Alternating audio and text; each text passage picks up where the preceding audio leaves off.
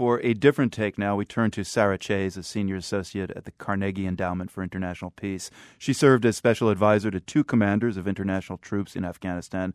Sarah, what do you make of Ms. Syed's faith that talks with the Taliban will indeed happen and that she's hopeful? Well, I think Afghans are desperate for hope. And I think that in general, there is a widespread desire for people to interact verbally rather than violently. I think that the views that she's expressing about this particular juncture are just a little bit naive uh, for a couple of reasons. One is that the push that has been underway for quite some time to negotiate exclusively with the Taliban is, I think, quite counterproductive for a couple of reasons. One is that the Taliban or anyone who would sit down at a negotiating table don't really represent an indigenous Afghan movement. That's not to say that there aren't lots of Afghans who have joined the Taliban, who have participated in violent actions in Afghanistan, but I mean the people who would be allowed to sit down at a negotiating table are under significant control by the Pakistani military intelligence agency, the ISI. And this is really clear because this is not the first time that there have been direct contacts between Taliban members and U.S. officials by a long shot.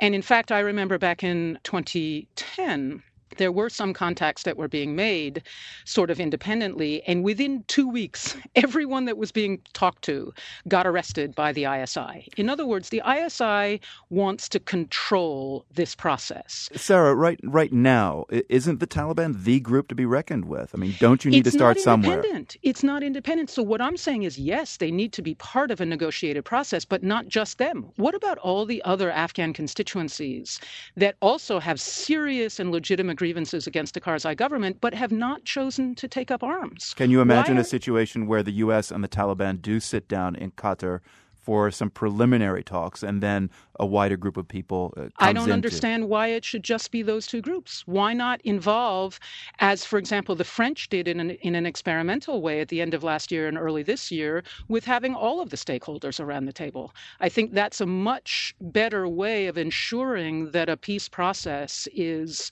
comprehensive enough and has enough buy in from all the different constituencies to actually stick. And secondly, as I said, there's all these other constituencies have not taken up arms. So, why are they, in a sense, being punished for having been peaceful? Number one. And number two, if the ISI is in such control of particularly the leadership of the Taliban, in effect, what this means is we are rewarding Pakistan for having chosen to use violent insurgency as an instrument of public policy.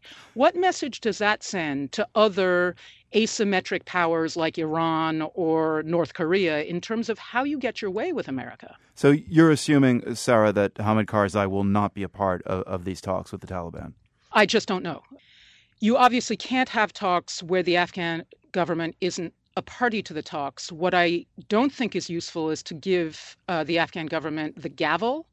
I really think that these need to be internationally shepherded talks at which, at the table, are Taliban, the Karzai government, and other important Afghan constituencies. I don't think Pakistan needs to have a seat at, the, at this table, either directly or indirectly. Well, Hasina Syed, as well as Stephen Biddle, with whom we spoke earlier, uh, foresee a legalized Taliban with seats in the parliament in, in Kabul. So, what do you think that's going to mean, especially for Afghan women? I think we need to understand that um, political structures don't function in Afghanistan the way we're familiar with them, and so for me, seats in the in the parliament don't matter as much as governorships, um, key ministries, and things like that, which really have the power to create conditions on the ground. And so the question really will be what are the contours of the deal under which the Taliban would take a role in government? And it's not just about Afghan women, it's also about essentially a Pakistani overlordship of significant portions of the east and south of the country. And so obviously the conditions for Afghan women will be the same as they are now or worse. Believe me, I lived in Kandahar for the last decade and mm. the, there was not enormous change for women even in the last decade.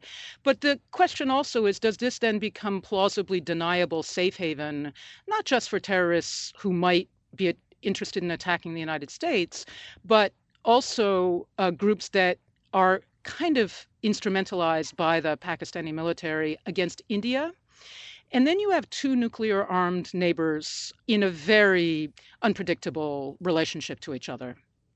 Sarah Chayes, a senior associate at the Carnegie Endowment for International Peace. Thank you. Thank you, Marco.